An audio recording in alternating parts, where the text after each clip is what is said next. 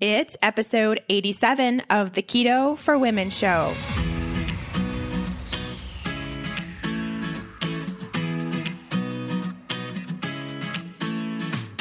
You're listening to the Keto for Women show. This podcast provides the tools you need to create your own expression of a healthy ketogenic lifestyle so you can stop obsessing and start living. I'm your host and nutritionist, Shawn Mynar. Now, let's get on with the show. Have exciting news coming from our friends over at Rasa. I know a lot of you are already on the Rasa train, but for those of you who haven't tried it yet, Rasa coffee is a coffee alternative that's made of adaptogens with no caffeine. These adaptogens are super herbs. They help you combat and cope with stress while also providing a natural and healthy energy boost. The biggest question I get about Rasa is does it taste like coffee or what does it taste like if it doesn't taste like coffee? And I will tell you, no, it doesn't taste like coffee, but it does still provide that hearty, robust, earthy, warm beverage that you want in the morning when you wake up. I know that's kind of the first thing I crave when I wake up. And Rasa does it for me without the caffeine or the jittery feeling that comes with it. The cool thing is that now Rasa has come out with two new flavors, and you are going to want to get your hands on them. First, there's the cacao Rasa. This is a blend of the original Rasa with cacao beans. The combo creates a rich, chocolatey beverage that is so good, and it's great as a mid afternoon pick me up has less than five milligrams of caffeine, so it makes for a very non stimulating coffee alternative that you can have at any time throughout the day. And it's packed with those great adaptogens and antioxidants. I've been whipping mine up with some coconut cream in the middle of a chilly day, and it really hits the spot for that little mid afternoon treat.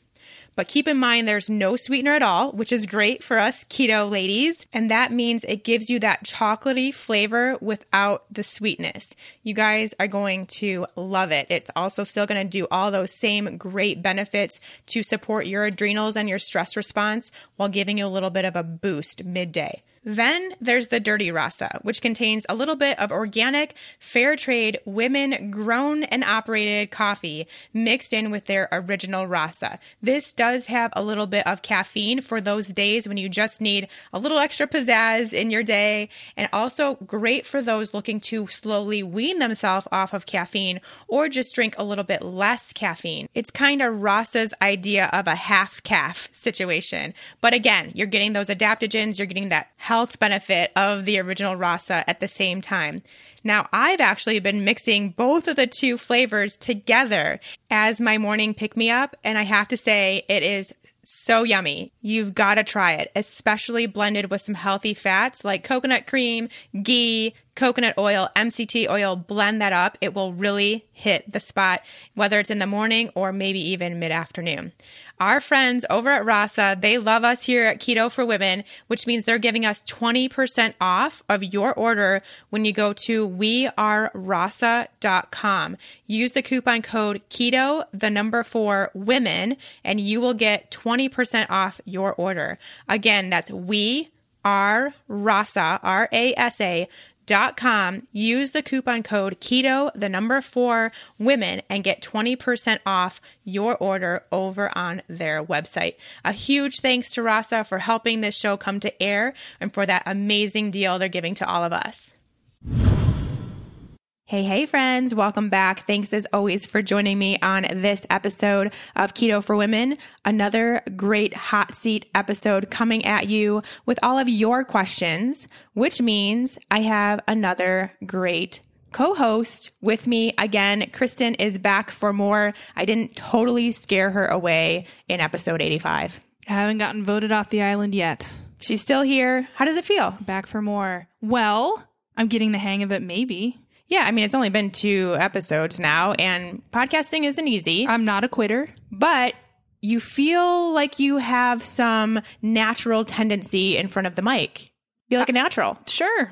A little bit. Fake it till you make it. Exactly. That's what we're doing here. Happy to have her back, and she'll be the one basically just as you probably have noticed, keeping this all organized for me. So on today's episode, we have some really great questions and they are all kind of grouped together in similar categories, which makes it a heck of a lot easier to answer them concisely and keep on the same task. Whereas you probably all have noticed in past Keto Hot Seat episodes, I'm all over the place because I'm literally just at uh, answering them as they have come in on the Instagram and Facebook posts that I do. So we've taken some time to actually organize them and they will flow a lot better, as I'm sure you probably noticed already in episode 85. We'll get to the questions in just a second. I do want to bring up something with Kristen here and we touched on it a little bit in the last episode we did together, just how explosive keto has been lately. And I really, you know, I saw it last year for sure, but then it almost seems like the turn of 2019 really made it just go all out. Everyone is talking about keto, everyone's doing keto restaurants are getting in on the game. And we noticed it here. I think it's all over, but definitely here in the States, I'm assuming this Chipotle thing where they're doing lifestyle bowls and now they have a keto specific bowl. They also have a paleo bowl, a whole 30 bowl. All of this just came out. You actually got a text about it. Sure did. They're advertising it like crazy. And I think it's a great thing for so many people who are new to this lifestyle and trying to figure out what they can eat, where they can eat. Can they still go to their favorite restaurants, which I know Chipotle is the favorite for most people, and including people like us, because before these lifestyle bowls even came out, you really can tailor it to what you're doing as far as your nutrition guidelines for that time period. I mean, we've been going and having more paleo style bowls and then the keto bowls, pretty much the same thing, very similar, at least for me. With their lifestyle bowl, the keto bowl has dairy, which I don't do dairy as part of my keto. So it's pretty much just a paleo bowl, but it is really nice to have these options for people that are coming into the scene or even just for people like us who make it so much easier to order to be like, I want the keto bowl now, which is so great. Yeah, I really can't think of another quote unquote diet that has taken off so fast like this and that brands and products and restaurants are all getting on board and labeling things. Can you? No, because it definitely wasn't that way with paleo. It took several years oh, before yeah. things, and they were still really timid about it. And with this, it's like, all of a sudden everyone's all in. I mean, we have companies and brands talking to us all the time about how to get into the keto space. I went to Whole Foods the other day and we just got a paleo bar that's paleo specific. There's no canola oil. There's no grains and legumes, none of the weird stuff that's in the rest of the Whole Foods hot bar, which if you have a Whole Foods near you, you know what I'm talking about they all have hot bars, I think, now at this point. But we finally got a paleo bar last year. It hasn't even been there quite a year yet, I think, or maybe about a year. And then this turn of the year, 2019, January, we now have a keto bar. So they put keto stuff in place of the paleo bar it was crazy to see. I was really excited about it. Of course, then I read further and the ingredients contained dairy. Really, actually great stuff. They just happened to have dairy and that's not something I do. So it wasn't anything that I ate, but really exciting to see. And even just in the Fat Burning Female Project, just this January class, there have been multiple ladies posting, and obviously these are ladies from all over the world, and they're posting these menu items that they see coming from trying to do a fat burning female approach that all are labeled keto. And these are just regular, normal restaurants all over the place. So I am saying this and having this conversation with a level of excitement, but also a level of caution, I would say too.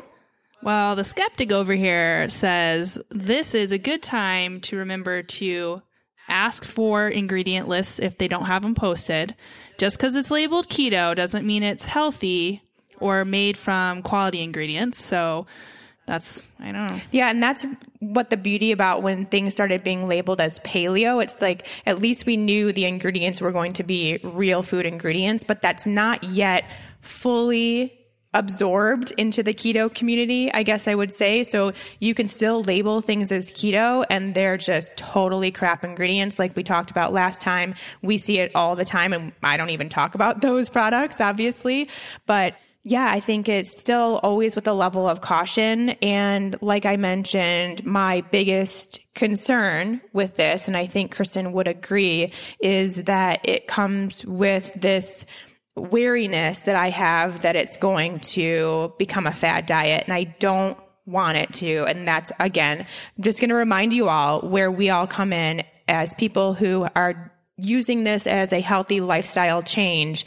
to keep it around to talk about the benefits beyond just losing 10 pounds in 10 days, all of that stuff so that it sticks around and becomes a long-term health lifestyle, not just a trend, not something that's going to go away in six months because people tried it all out and they made themselves worse or they didn't lose the 10 pounds in 10 days so they think it's all crap. Just all the things that could potentially go here we don't want that to happen. Hey all you true crime fans. This is mike ferguson. And this is mike Morford and we'd like to invite you to listen to our podcast, Criminology. Launched in 2017, we've covered a variety of strange cases from murders to missing persons. Some of the cases are ones you may not have heard of. Other cases we cover are some of the most historic in true crime. There are 200 episodes of Criminology available to binge on right now, and new episodes come out every Saturday night. Subscribe to Criminology today, wherever you listen to your podcast. Preach it, sister. Always. Yeah. It's my job. So, um, hey. Yes. I heard you're going to Portland. I am going to Portland very soon. I'm actually in Hawaii now. Quick little turnaround to Portland instead.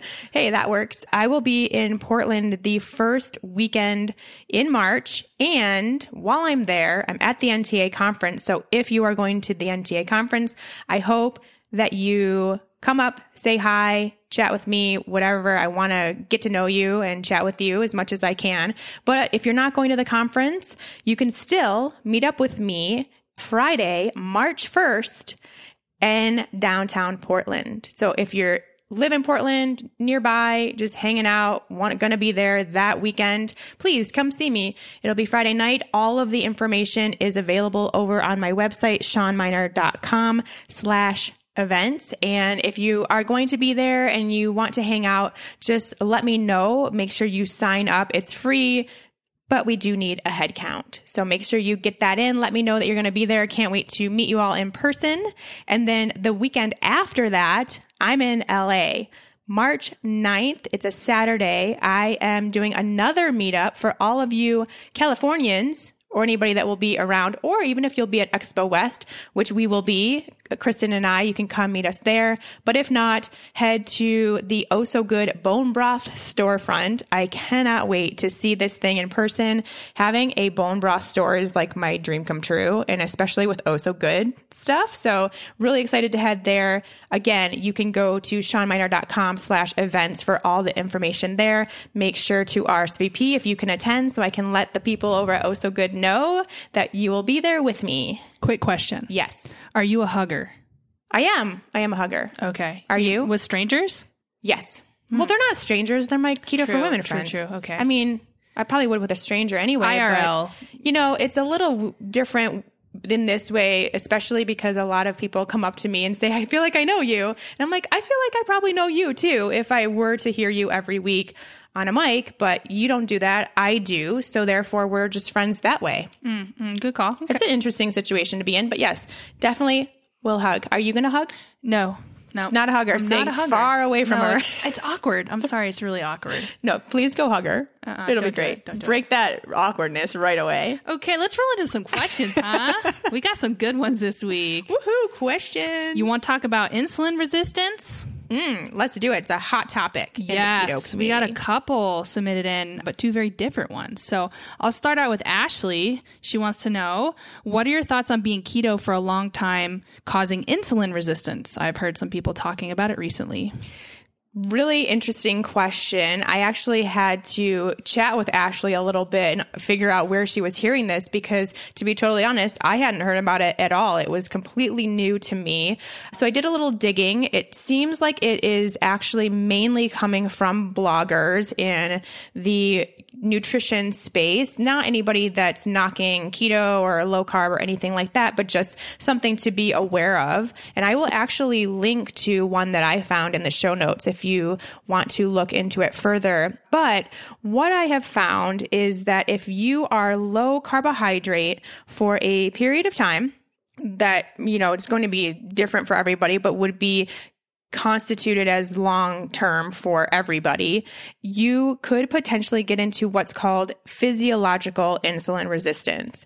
It is a completely normal biological reaction when we have a lack of glucose in our bodies.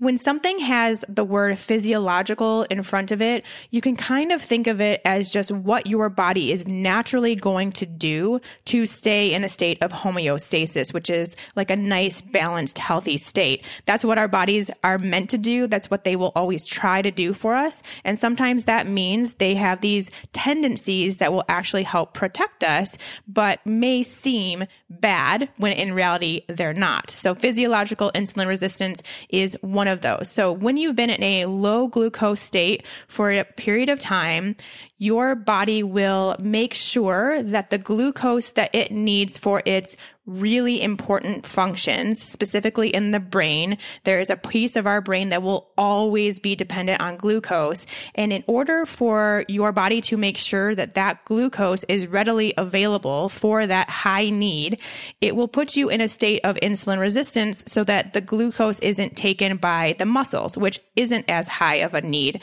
There isn't that much purpose there as opposed to our brain, which is kind of essential. So that's all it's doing. It will kind of maybe look on a blood test as if there is an insulin resistant state going on for that period of time. It's not all the time. It's not forever. Nothing like that. So kind of something you would go in and out of. And also important to note that it is only going to be something that would happen in people who are lean, weight stable people. So they've already reached their happy, healthy weight. They probably work out a lot. They have a lot of muscle and, you know, lean body mass available. This is where that would come into play. So not a ton of people either. And the cool thing is that in order to keep this from happening, all you have to do essentially is move. So work out, move, that kind of stuff, which those people are probably already doing anyways. So it kind of becomes this like non issue, in my opinion. It's a really interesting concept and really cool to understand, I think, that our bodies can and will do that for us. Just again, another protective measure. I think our bodies are so cool when we actually let them do what they're designed to do, but not something that you really truly need to worry about. And I also personally think that if you are 100% focus on your body, your needs, how you feel. If it's something that's a problem, that will naturally come up in how you feel. Maybe you don't feel as good in your workouts or throughout the day. Maybe you're having some kind of insulin resistant type symptoms. And then you would know perhaps to maybe eat more carbohydrates now, now that you know that this is what could be going on. So very cool question. I'm glad that Ashley asked that. I'm glad I got to do some research on that. So now I know too. Well, it'll be cool to watch over the coming years as science catches up with mm-hmm. this because these are all, I think, very new concepts. And again, with keto becoming more and more trendy, then I, am hoping more money will go into researching things like this and what's happening in the body and why it functions this way. Yeah, I mean, I think no matter what, anything really here that we're talking about in the keto space, there are so few long term studies that there's still so much to learn so so so much to learn. And so anything that you're talking long term is all at this point oh, i guess like very well educated speculation mm. i would say and maybe some anecdotal evidence in there too but nothing is hard science because we haven't gotten anywhere near catching up with this. Yeah it's very true well, on the flip side, we have another insulin resistant type question from Nancy. So she asks, she says, Thank you for your very informative podcast. Well, thanks for listening, Nancy. Yay, thanks. I started your lifestyle on October 11th, and because of my insulin resistant diagnosis, I know it'll take me a little longer to get into ketosis. I'm 72 years old and a retired nurse, so I have some basic knowledge of the process. I'm in it for health over weight loss, but learning and revising as I go. My main emphasis is low glycemic response and and finding the right amount of carbs, but so far, nothing much has happened. Shawn, what kind of advice do you have for Nancy? Well, first of all, I love that Nancy, she put it in quotes, but she still called it a lifestyle. I think that's great. I think that she is focusing on her health over weight loss and really just taking all of this knowledge that she's getting and using it to her advantage. That's what we talk about here every single episode. And that's what she's doing. So this question brings me so much happiness because this means we are actually approaching everything we're doing now in the right way. And I hope more of you have this kind of response or question or just how you're approaching everything right now in the way that Nancy is. So that's what I want to say first of all is kudos to Nancy. I'm so excited for what she's doing. She's taking charge of her health. 72 years old. That is the way to go for extra longevity there. Now, I know I have mentioned this in the past, but always kind of a good idea to go over what it even means to be insulin resistant. So, in the very, very basic way that I can possibly describe it, it is when your cells in the muscle, fat, and liver primarily, they stop responding well to insulin. And then they can't really get glucose into their systems, into the cell where they need to be. Now, why this happens is you can kind of think of it. This is how I think of it again in my head. I think weird things in my head all the time, though. So maybe this doesn't make sense. But how I think of it is insulin, it's a hormone, but it is actually taking glucose when you eat it, when it is consumed and it's in your bloodstream, taking it by the hand and showing it the way into the cell. So it has the key, it has the map, it knows exactly where to go. Glucose doesn't, so it takes it by the hand and sends it over to the right place in the cell and to the right cell. It opens the gate with its key and lets the glucose in. Now, when this happens too much, too often, too frequently, which is the case for anybody who's over consuming carbohydrates. Now, it's not like any carbohydrate is going to be too much. It's just too often. That whole process is being overdone. Well, it's like I'm sitting here on the couch wanting to catch up on my Netflix, and someone keeps knocking on my door. It's really annoying to have to keep getting up Yeah. and checking the door. So eventually you're just going to ignore that thing. exactly. Leave me alone. Leave me alone. I have some Netflix on and I'm not getting up. My cat's on my lap. There's a blanket. It's cozy. Things are good. This is the same thing. It's just like eventually that wears out and that process just halts. It comes to a halt. That makes you insulin resistant. It makes your insulin resistant to that continuous knocking on the door. So that's what's happening in Nancy's case. I hope that makes some sense. It's about the most basic way that I could ever explain it. And I explained that that way in the Better Blood Sugar project that I did for my fat burning femalers back a few months ago. And for a lot of them, the response was, oh, that's the first time I actually understood what insulin resistance means. So I'm hopefully thinking you guys will think the same. But anyway, let's go back to Nancy here. Yes, when you are insulin resistant, you can kind of understand now that we know what it means in layman's terms, why it would take longer for your blood sugar to regulate for you to get into a ketogenic state because you're going to have a really hard time getting into ketosis while still having this insulin resistant state and just having wonky blood sugar overall. That's one of the reasons why people do have a hard time getting into ketosis. So I think Nancy is on the right path. She's doing the right thing. She's really trying to find out which foods do and don't work for her, how many carbs do and don't work for her so that she can actually make this a long term thing. And that is when you heal your insulin resistance, you get into a nice state of ketosis. I don't think Nancy needs to worry necessarily that she's not in ketosis right now or that it's taking longer. I think she's doing everything perfectly. She's lowered her carbohydrate intake. She's finding those carbs that are causing her this huge glucose response, and she'll be good. She's in it for the long haul.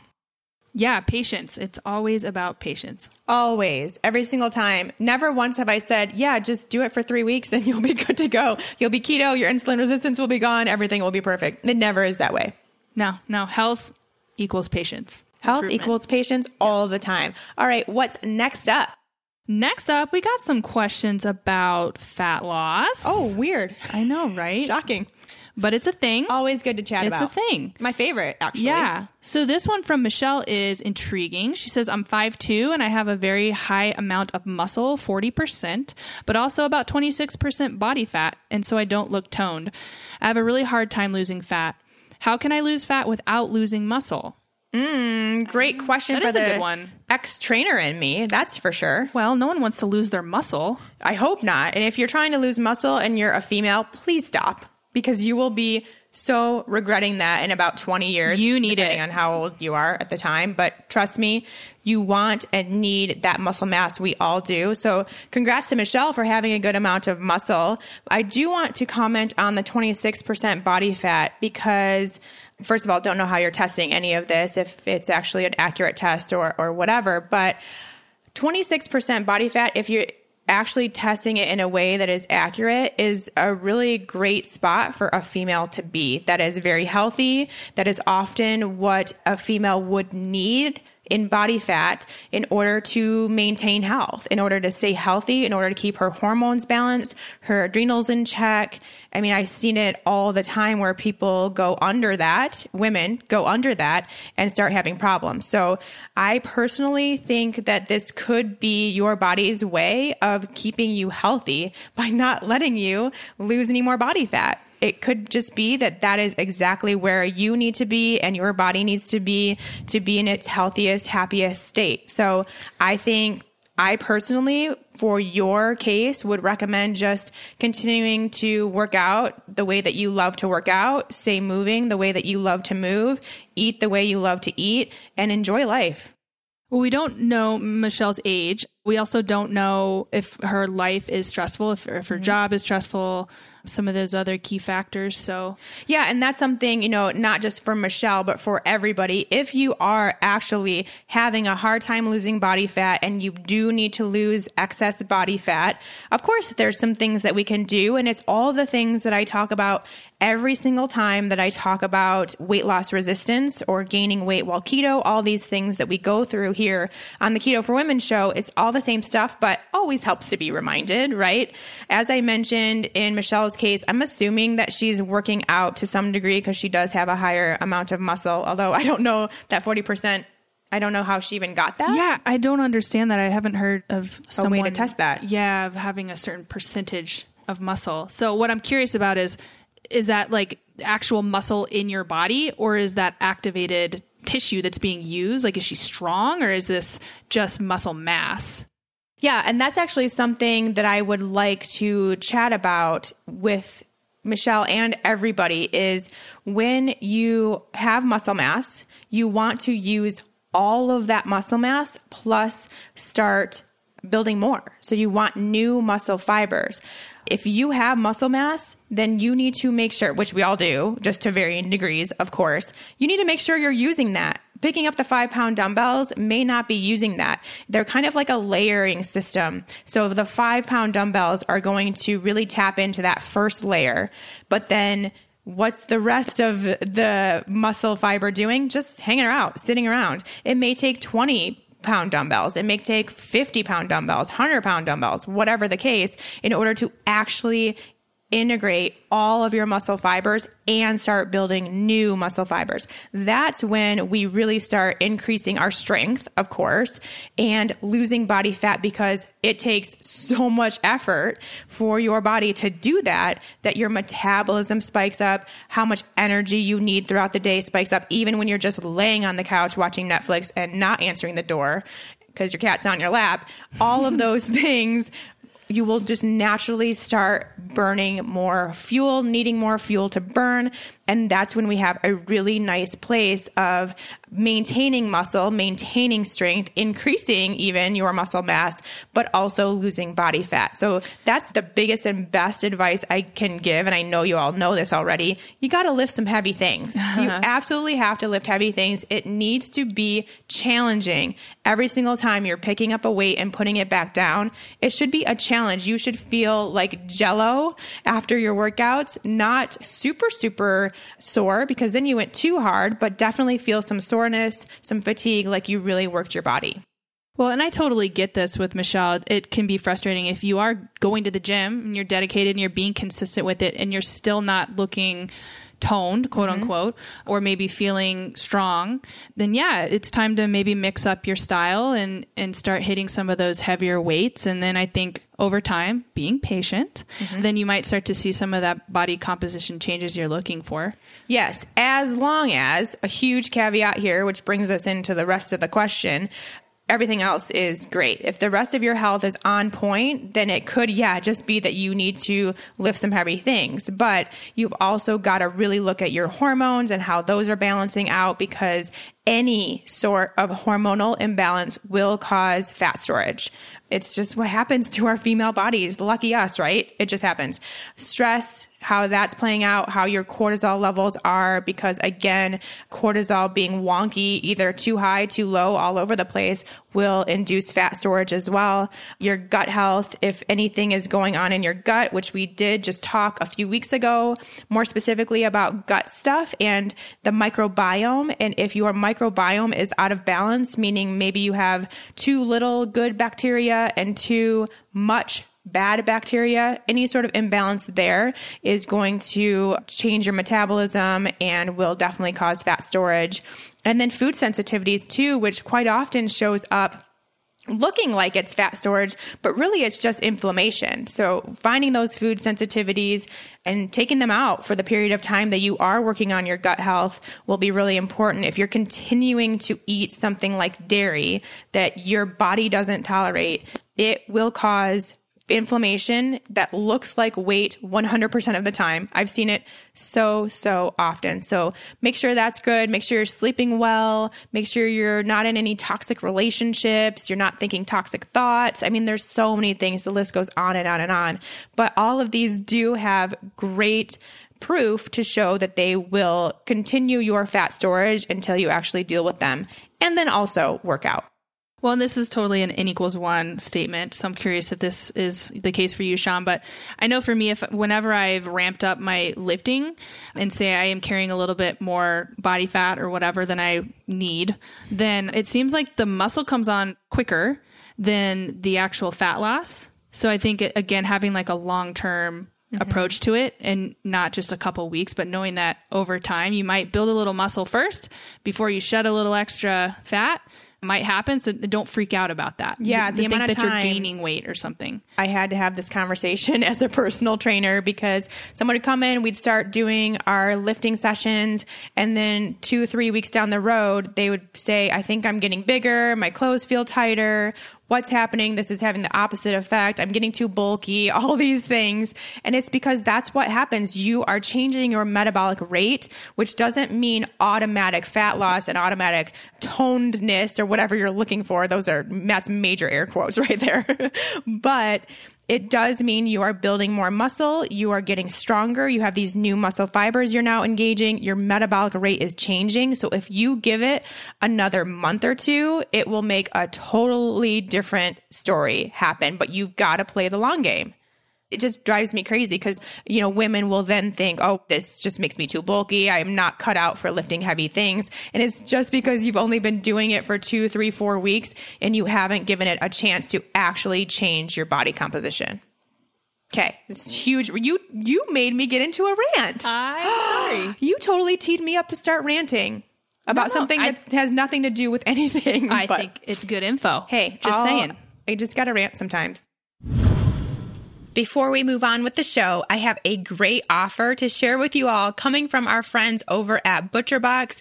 As most of you know by now, ButcherBox is the go-to source for the highest quality, best tasting meat sourced from happy, healthy animals. And I think we're all aware by now how important that is. For me, it's the only meat I'll eat because it's the only meat I trust these days. Even the meat at the grocery store nowadays that's labeled grass fed isn't enough for me because many times that cow was still fed grains to fatten him up and they don't have to put it on the label.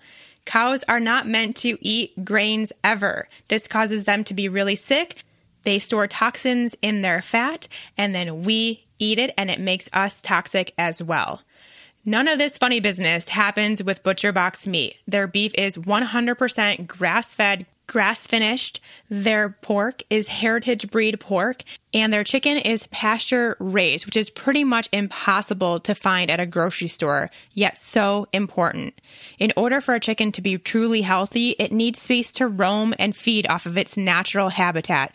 This does not happen with mass produced chicken that most of us are eating today, and that's what's being sold to us. As you can see, I'm super passionate about this topic, the quality of meat I eat, and the quality of meat I recommend you eat, and so is ButcherBox. If you haven't already made the switch to better meat and you feel like now is a good time, go to butcherbox.com slash KFW and get a really great deal. For the month of February, ButcherBox is giving you free bacon, free steak, plus $10 off to all the new customers. Let me tell you, their filet is not to be missed. I've never tasted anything like it. You guys, you get free filet mignon. Grab that and run with it. I'll tell you, you'll love it. And of course, who doesn't love free bacon? Their bacon is sugar free, whole 30 approved, delish. Head to butcherbox.com slash KFW to get this offer. It is only being offered for the month of February 2019. So if you want all these free goodies, make sure to head over there this month. Grab your offer. That's butcherbox.com slash KFW. Okay, fine. We'll move along. Let's move on. All right, Keto Diva. I feel like I may have gained a little weight while on keto. I'm new to this lifestyle. Is it possible to gain if your body goes in and out of ketosis? Ideally, I should lose 10 pounds, but I'm not in a hurry, just trying to do keto right.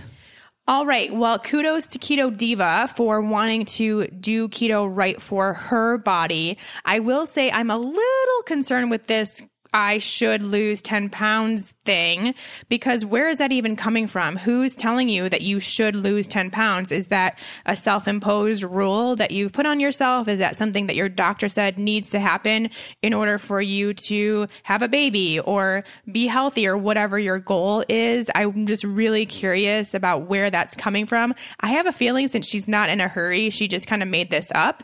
And I personally would say in that case to let that go.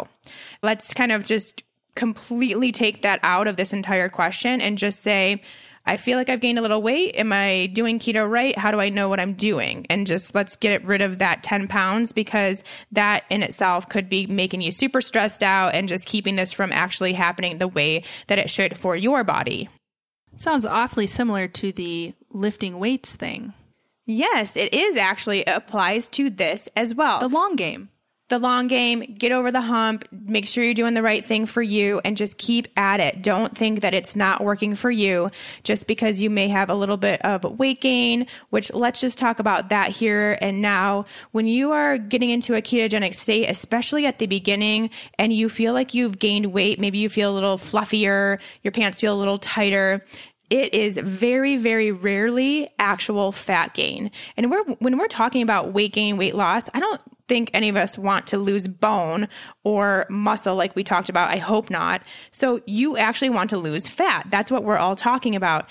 And when you lose and gain fat, never is it a quick process ever. So that means when you're saying, I think I've gained a little bit of weight, it's probably just water. It happens to a lot of us. Water retention is a really common symptom of getting into a ketogenic state as a female. It's not something that's talked about that much. I don't know why, but it is. So make sure that you are thinking about it that way. You're staying in the long game because you're just going to lose that water weight in like two weeks and feel like a totally different person.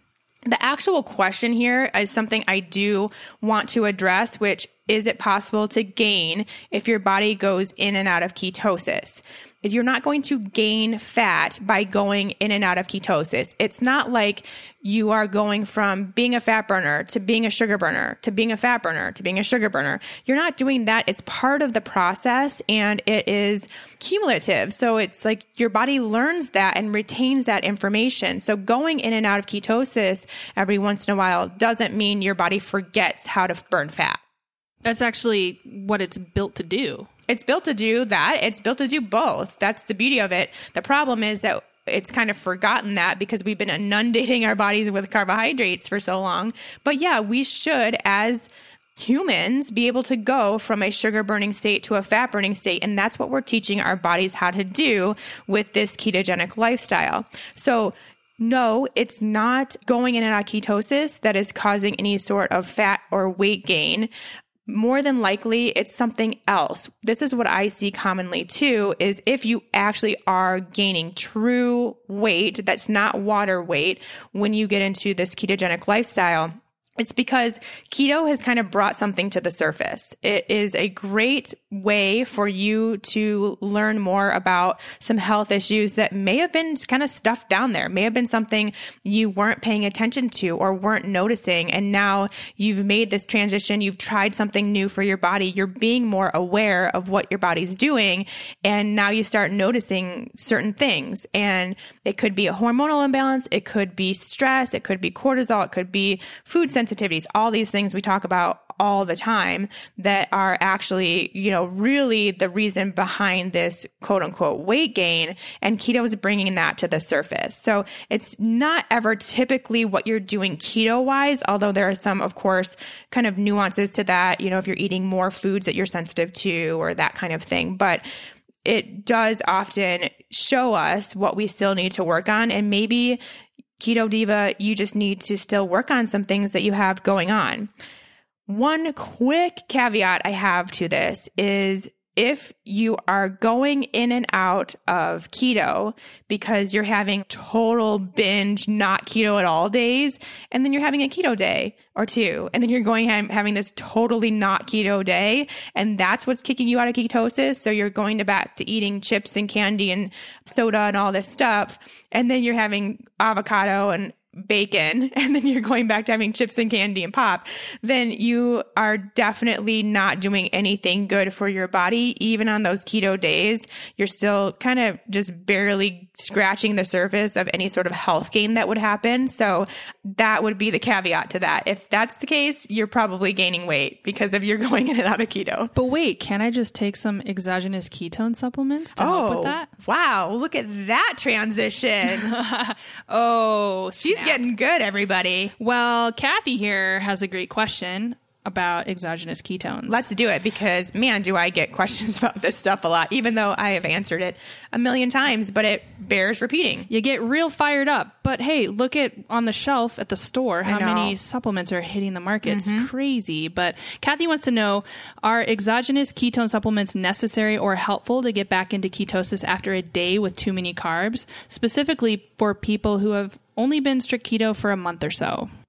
Yeah, I love this question actually, and glad we're approaching the exogenous ketone topic this way because this is really the classic example of when I would absolutely never tell you to take exogenous ketones. Basically, what you're doing is using exogenous ketones as a band aid for not being keto. so if you have a higher carb day while in your keto lifestyle, then do the work to get your body back into a ketogenic state. That's the beauty about ketosis and being on a keto diet or in a keto lifestyle is that you are doing some amazing healing things for your body.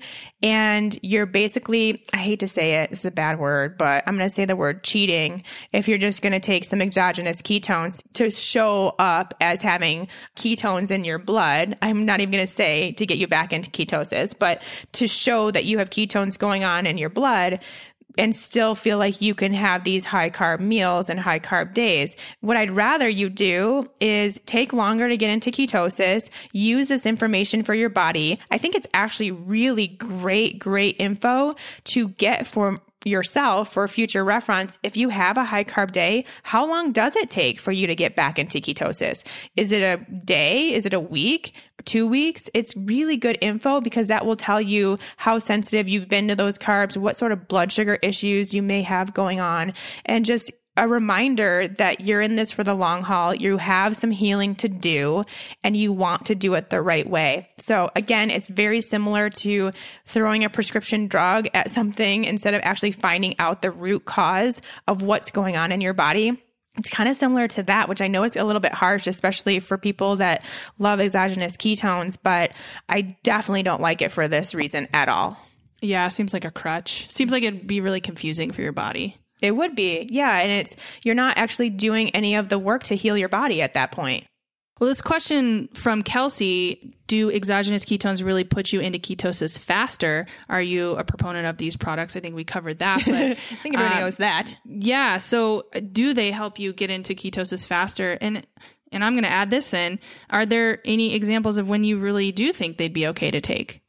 So, what these exogenous ketones do is they are ketones that are then going into your system, going into your blood. So you will test on your blood ketone meter and you will have extra ketones. Does that mean that they're doing all of the job that producing ketones on your own would do? Maybe to some degree, but probably not in the way or as well or as efficient as the ones that you are actually creating yourself with your own body. And again, you can have super crazy wonky blood sugar. You can have all these health issues and still technically be in ketosis, quote unquote, because you've now put exogenous ketones into your bloodstream, but you are not doing anything for your health. You're still having extra carbohydrates. You're eating foods that don't work for you. You're not eating enough fat to actually produce your own ketones. All the reasons that I just don't like them. So I'm not even going to say it would put you into ketosis faster. I'm saying it would give the illusion that you are in ketosis without actually doing the work. So that's why I don't like them. Now, like Kristen asked, are there any times that I do like using exogenous ketones? I would say maybe on the off day where you're like have a test or something really important at work or something coming up and you need really good brain power and function, you may find that exogenous ketones do something for you there. So that would be one way, but that would be like once every six months or something where you just need a little extra kick because they do provide really good brain power. And then I would only say, other than that, for actual medical purpose, when you are someone or you know someone who is using a ketogenic diet or would do better with ketones in their blood, with whatever health issue they have. And I'm talking like pretty significant health issues like Alzheimer's, dementia, even cancer treatments in some ways, those kinds of illnesses that have proven track records to do better with high levels of ketones in the blood, then that would be where I would recommend that. What about if you're an endurance athlete or someone that trains at a really, really high intensity that is authentically in ketosis and just needs an extra energy boost. Yeah, like that could be used kind of as your pre workout. I mm-hmm. would think mm-hmm. that that would be okay. Again, like Kristen said, the caveat you're already doing a ketogenic diet, you're in a nice ketogenic state, you're producing ketones on your own, and maybe it's just like your long run days. Or your long bike days, you need a little extra something, and that actually keeps you from needing to stop for a snack or something. Then I could see that being used too. But again, it's very infrequent. And if you're actually really thinking about it in the way that I just described for the average normal person who's not an endurance athlete or isn't going through cancer treatment or Alzheimer's treatment, then it's just a really expensive crutch. Just another topic I get revved up about, as you can tell. All right, should we move on? One more question I think we'll have time for? Yeah, let's hit one more. All right. So this one, we have a metabolism question from Michelle, another Michelle. I feel like my metabolism is broken. It seems as though I can't lose weight no matter what. And I feel like I have to eat so much less than everyone else. Any tips on what I can do to rev up my metabolism? Ooh, do I have some tips for Michelle? But what I do want to talk about first is I feel like Michelle is talking for so many women out there, especially if you have come from this past of dieting, which a lot of us have that are now in the keto community trying to figure all of that out. And I hate to say it because you had such great intentions when you were going through all those diets and restricting your calories and fat intake, everything we've done to our bodies over the years with the diet trends. But that really did wreak havoc on your metabolism. It absolutely did. And now Michelle is in this place, which I know a lot of us can feel for her and understand where she's coming from, where she just cannot lose weight. And not only that, but is eating so little. So she's just barely eating any food compared to everybody else and really still having problems. Now, this is great for me at least, because this is just a way that I can show you and remind you. And Michelle is this classic example that it is not all about calories in versus calories out. If that worked, none of us would be here listening. I wouldn't be even talking about any of this because we'd all be at the perfect body fat. We would have this great, perfect, healthy, happy body that loved having too few calories and trying to basically function without any energy. So that's just not how it works. And Michelle is a perfect example of that. I know there are many, many more of you out there that are also perfect examples of how calories in, calories out isn't a thing and doesn't work. So now that we've gone through this work to really tank our metabolism, what do we do? Because we're trying to actually get it back and eat some food and be healthy and perhaps lose some weight. The first thing is you got to eat more food. You have to eat more food. It needs to be good, high quality, real foods with plenty of nutrients. Eat the rainbow as far as your produce is concerned. Have some really good, high quality, well raised animal meat and protein and fat, all of the stuff from the animal, all of the stuff from the ground. Again, it's all about the real food, but you've got to eat more of it. You have to start eating more. It is a total brain buster, I think, to teach your brain that you need to eat more food in order to lose weight. It is something I have to coach women on pretty much every single day but it really truly does work. It just takes a long time. Your metabolism in general, with everything that I give you here to do, not one of those things is it going to change your metabolism overnight. All of it takes time. All of it needs to be done together as a whole. You can't just pick or choose one or two. You've got to do it all. So you're eating more food. You're ramping up even if it totally makes you feel uncomfortable with it, if you're just not used to eating that much food, do it anyway. Make sure it's real food. It's so counterintuitive, but I love how Michelle says that she can't lose weight no matter what. And I can almost guarantee that she hasn't tried eating more. Oh, guarantee. And I know I am just like this. I'll complain and say, oh, I've tried everything. This isn't working. Well, I've tried everything that I'm not afraid to do. Yes. The one thing that I should be doing, which is eating more, is probably the one thing I'm afraid to try. And that's off the list. But it's for real. And you know what You else she's probably afraid to try? Lifting heavy things. Ooh, that's true too. Ooh, so true. You've got to move. Not only do you have to move, so there's two different categories here in the movement realm. You have to move more throughout the day, just general movement. Don't just sit at your desk. Stand for a little bit. Take some water breaks more frequently. Go walk around the block of your building if you work in an office building. Do more movement throughout the day even just mm-hmm. flailing your arms when you're talking, like I'm doing right now, even though none of you can see me, I move my arms all the time when I'm podcasting. Now, Kristen knows my secret because she sees me, but you've got to just in general move more. Then beyond that, you also need to work out. You need to actually do something that is improving your muscle and the amount of muscle you have and your strength, but also improving your endurance too. So you can do whatever it is that makes you happy. You can go to dance class, you can go hike, you can go run with your dog, you can go lift heavy things, whatever it is, you've got to make a routine of doing something that is increasing your fitness level, I guess I will say. Now, no matter what that is, part of it has to be building muscle. We just talked about this. I won't talk about it again, but you have to build new muscle. You have to make sure you're utilizing all of the current muscle fibers you do have. A little bit of both would be great.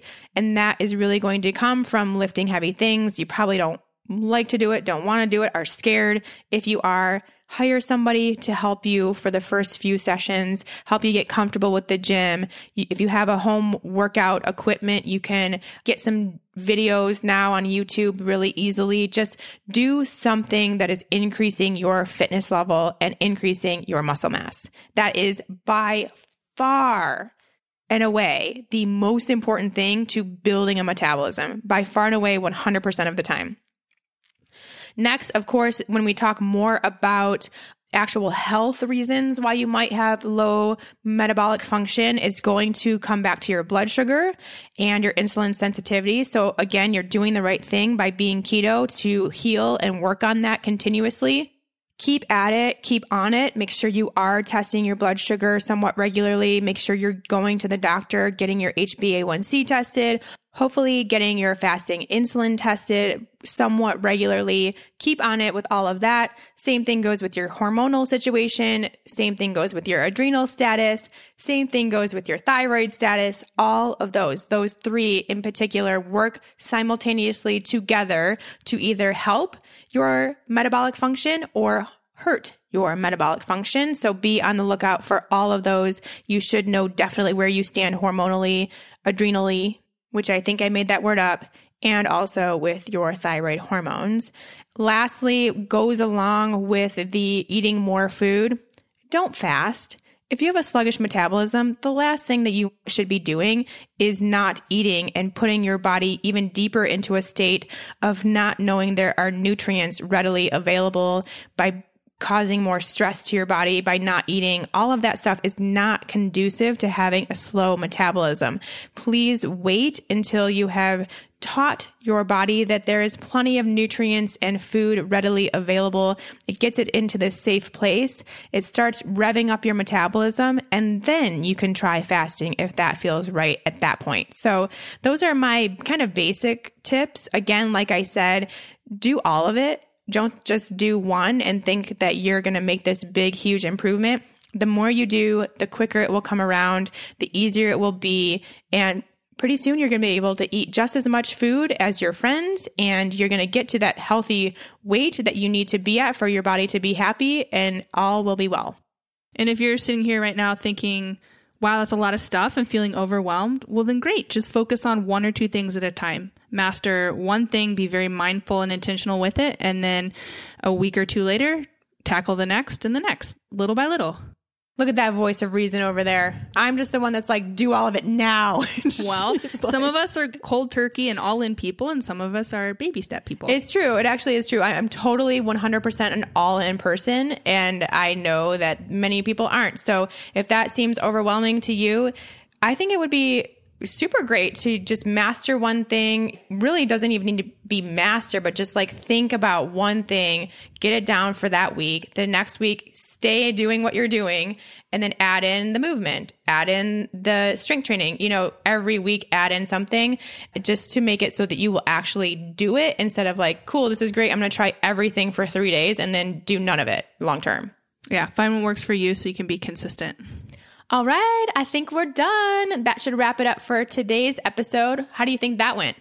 Good, great. It's like you're a seasoned professional now. Oh no, old school podcaster right here. Well, it helps that these are great questions. Mm-hmm. I love getting these questions. like I mentioned, we're going to start kind of tailoring them more to be specific topics. So be on the lookout for that. Follow me over on Instagram at Shawn Mynar or on Facebook, Shawn Mynar Health. Look for those cues that I'm asking for questions to a specific topic. If you have something you want me to chat about and you want Kristen to read and chat about, and it will be great. I can't wait for those episodes coming up. Make sure to head over to my website if you do want to meet me in person while I'm in your area. Can't wait for that either. Come give Shawn a hug. It's going to be so fun. And until then, we will chat with you all super soon. Bye.